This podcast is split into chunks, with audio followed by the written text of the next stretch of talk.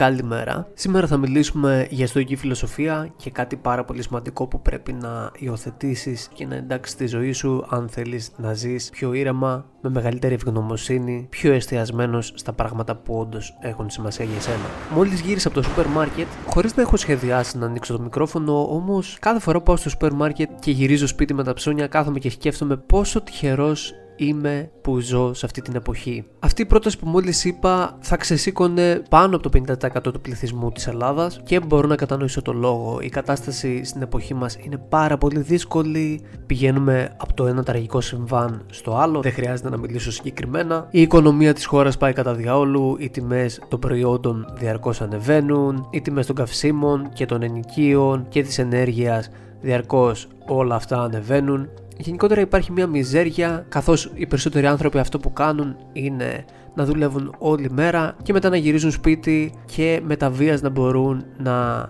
πραγματοποιήσουν τις επιθυμίες που έχουν. Αν είσαι ένας τέτοιος άνθρωπος, καταλαβαίνω ότι είναι πολύ φυσιολογικό να σου ξυνίζει όταν εγώ βγαίνω και λέω ότι είμαι πάρα πολύ χαρούμενος που ζω σε αυτή την εποχή. Αυτό που πολλές φορές ξεχνάμε όμως είναι το εξής. Πότε ήταν καλά τα πράγματα, Ποια ήταν αυτή η εποχή που όλα πήγαιναν τέλεια στον κόσμο; Πότε δεν υπήρχαν πόλεμοι; Πότε μπορούσαν όλοι οι άνθρωποι της γης να αγοράζουν εύκολα τα προϊόντα τους σε φθηνή τιμή και να έχουν την απόλυτη αυθονία χωρίς να χρειάζεται να δουλεύουν 15 ώρες τη μέρα; Πότε τα πράγματα ήταν διαφορετικά; Η απάντηση είναι μία ότι ποτέ τα πράγματα δεν ήταν διαφορετικά. Αντιθέτως, τα πράγματα ήταν πολύ χειρότερα όσο γυρίζουμε πίσω στον χρόνο. Και αυτό είναι κάτι που οι περισσότεροι από εμάς δεν καθόμαστε να το αναλογιστούμε, δεν το λαμβάνουμε τη μετρητής, γιατί έχουμε γεννηθεί στον κόσμο που ζούμε τώρα. Έχουμε γεννηθεί σε έναν κόσμο με ρεύμα, έχουμε γεννηθεί σε έναν κόσμο με θέρμανση, έχουμε γεννηθεί σε έναν κόσμο με αμάξια, με σούπερ μάρκετ, με όλες αυτές τις πρωταρχικές ανάγκες που είχε ο άνθρωπος από την αρχή της ύπαρξής του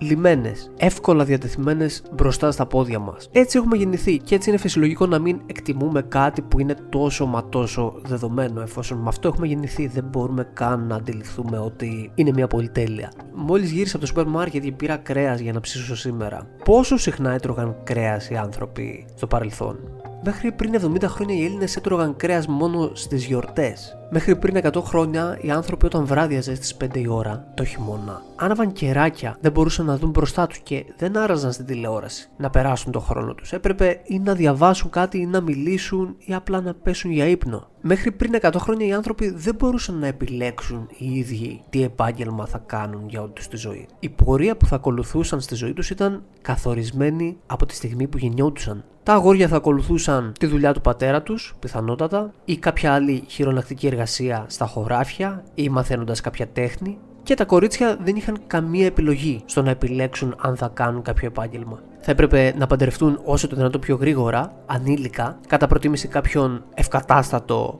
νέο, να καλοπαντρευτούν δηλαδή, έτσι ώστε να ζήσουν μια αξιοπρεπή ζωή. Και αυτό είναι όλο. Κανένας δεν νοιαζόταν για το ποιες είναι οι επιθυμίες αυτών των παιδιών, αυτών των αγοριών και αυτών των κοριτσιών. Δεν υπήρχαν όνειρα. Το όνειρο των ανθρώπων ήταν η επιβίωση και μιλάμε για μέχρι πριν 100 χρόνια, για μέχρι πριν 70 χρόνια, για μέχρι πριν 60 χρόνια, 50 χρόνια τόσο πρόσφατα. Φυσικά είναι πολύ δύσκολο να το αντιληφθούμε και να το λάβουμε υπόψη μας γιατί είναι κάτι πάρα πολύ μακρινό από εμάς. Είναι κάτι που δεν έχουμε ζήσει. Είναι κάτι που μόνο ξέρουμε ίσως. Και η αλήθεια είναι ότι αυτή τη στιγμή μοιάζει περισσότερο επιστημονική φαντασία από ότι οι high-tech ταινίες με τα διαστημόπλια. Αυτές φαίνονται πιο κοντά στη δική μας πραγματικότητα από ότι η ζωή πριν 100 χρόνια, πριν 200 χρόνια. Είναι πραγματικά εξωπραγματικό για μας. Και επειδή είναι τόσο εξωπραγματικό για μας, είναι τόσο έξω, τόσο μακριά από εμάς, είναι πολύ φυσιολογικό να νιώθουμε διαρκώς ανικανοποίητοι, αδικημένοι και να εστιάζουμε στα δικά μας προβλήματα. Και είναι πάρα πολύ φυσιολογικό. Όπως είπα και πριν, σε όλους τους τομείς της ζωής μας, σαν χώρα και γενικότερα σαν πλανήτης, έχουμε πάρα πολλά προβλήματα και είναι πολύ φυσιολογικό να νιώθουμε αδικημένοι, να νιώθουμε ότι πολλά πράγματα θα μπορούσαν να είναι καλύτερα. Αυτό δεν σημαίνει όμως ότι πρέπει να ξεχνάμε ποια είναι όντως η πραγματικότητα ποιοι είμαστε, από πού προερχόμαστε, τι συνέβαινε μέχρι πριν μερικά χρόνια, για ποια πράγματα θα έπρεπε να είμαστε ευγνώμονες. Υπάρχει στις μέρες μας ένα κίνημα που υποστηρίζει ότι ήταν πάρα πολύ ωραία τα χρόνια του παρελθόν, ότι μακάρι να είχα γεννηθεί στο 1900, πριν 500 χρόνια, τότε τα πράγματα ήταν πιο αγνά, ήταν πιο εύκολα, δεν υπήρχαν τόσες δυσκολίες. Όλες αυτές είναι ευχές που αν πραγματοποιούνταν, ίσως να έκλεγε για μια ζωή και ίσως να συμφωνήσεις αν κάτσεις απλά να σκεφτείς ποιες είναι αυτές οι πολυτέλειες που έχεις αυτή τη στιγμή, τις οποίες εσύ δεν τις θεωρείς πολυτέλειες γιατί είναι πράγματα δεδομένα με τα οποία έχεις γεννηθεί και μεγαλώσει. Πράγματα για τα οποία θα πλήρωναν τα πάντα να αποκτήσουν έστω για μία εβδομάδα οι άνθρωποι πριν 100 χρόνια, πριν 200 χρόνια. Για όλα αυτά λοιπόν νομίζω ότι ένας τρόπος ζωής που μπορείς να ακολουθήσεις είναι αυτός που πρέσβευαν οι στοικοί. Συγκεκριμένα οι στοικοί συμβούλευαν τους ανθρώπους να αναγνωρίσουν και να αποδεχθούν την πραγματικότητά τους, να καταλάβουν ποιοι είναι σε ποιο περιβάλλον βρίσκονται και να εστιάσουν στο τι είναι σημαντικό για αυτούς και σε ό,τι μπορούν να ελέγξουν. Και για να μεταφέρουμε αυτή τη θεωρία στη δική μας πραγματικότητα στον 21ο αιώνα, αυτό που μπορούμε να κάνουμε εμείς σαν άνθρωποι είναι το να αποδεχθούμε την ανθρώπινη φύση μας, ότι είμαστε κάποια πλάσματα με περιορισμένο χρόνο πάνω στη γη, να αποδεχθούμε δηλαδή τη θνητότητά μας, ότι κάποια στιγμή θα πεθάνουμε, και επομένως να ζούμε με σεβασμό απέναντι στη φύση και τη γη, να αναγνωρίσουμε το γεγονός ότι βρισκόμαστε σε μια εποχή στην οποία οι βασικές μας ανάγκες, πράγματα τα οποία παλιότερα αποτελούσαν ένα τεράστιο όνειρο, είναι πλήρως εξασφαλισμένες και τόσο μα τόσο εύκολα προσβάσιμες, ενώ φαγητό, νερό, στέγαση, θέρμανση, μετακίνηση, δυνατότητα να ταξιδέψεις από τη μία μεριά του κόσμου στην άλλη, να επικοινωνήσεις με άτομα που ζουν χιλιάδες χιλιόμετρα μακριά από σένα και όλες αυτές οι πολυτέλειες που σου δίνονται στην εποχή που ζεις. Στη συνέχεια να αναγνωρίσεις τι είναι σημαντικό για σένα, ποιες είναι οι αξίες σου, ποια πράγματα είναι σημαντικά για σένα και με τι θέλεις να ασχοληθείς, με ποια άτομα θέλεις να περάσεις την υπόλοιπη ζωή σου και τέλος να εστιάσεις σε αυτά τα πράγματα. Να προσπαθήσεις να γίνεις καλύτερος σωματικά, πνευματικά να ασχολείσαι με τα πράγματα που σου αρέσει να ασχολείσαι, να φέρεσαι με αγάπη και σεβασμό απέναντι στα άτομα που θέλεις να έχεις στη ζωή σου και από εκεί και πέρα να σταματήσεις να ασχολείσαι με πράγματα τα οποία δεν περνούν από το χέρι σου. Αν δεν θέλεις να ασχοληθείς με την πολιτική ενεργά, δεν θα έπρεπε να ξοδεύεις πάνω από μισή ώρα τη βδομάδα για να ενημερώνεσαι για τα πολιτικά δρόμενα του κόσμου. Δεν θα έπρεπε να φανατίζεσαι με πολιτικές παρατάξεις. Δεν θα έπρεπε να μπαίνεις σε forums online και να σπαταλάς ώρες κάθε εβδομάδα στο να τσακώνεσαι χωρίς να έχει κανένα νόημα για πολιτικά, για αθλητικά, για συνωμοσίες, για το αν υπάρχουν εξωγήινοι, για όλα αυτά τα πράγματα που δεν μπορείς να ελέγξεις, για όλα αυτά τα πράγματα που δεν σου προσφέρουν τίποτα. Το να φανατίζεσαι και να ξοδεύεις παθητικά το χρόνο σου χωρίς κανένα αντίκρισμα πουθενά σε πράγματα τα οποία δεν μπορείς ούτε κατά διάνοια να ελέγξεις, αυτό είναι κάτι που μπορεί πραγματικά να αποβεί μοιραίο για το τι θα ακολουθήσει στη ζωή σου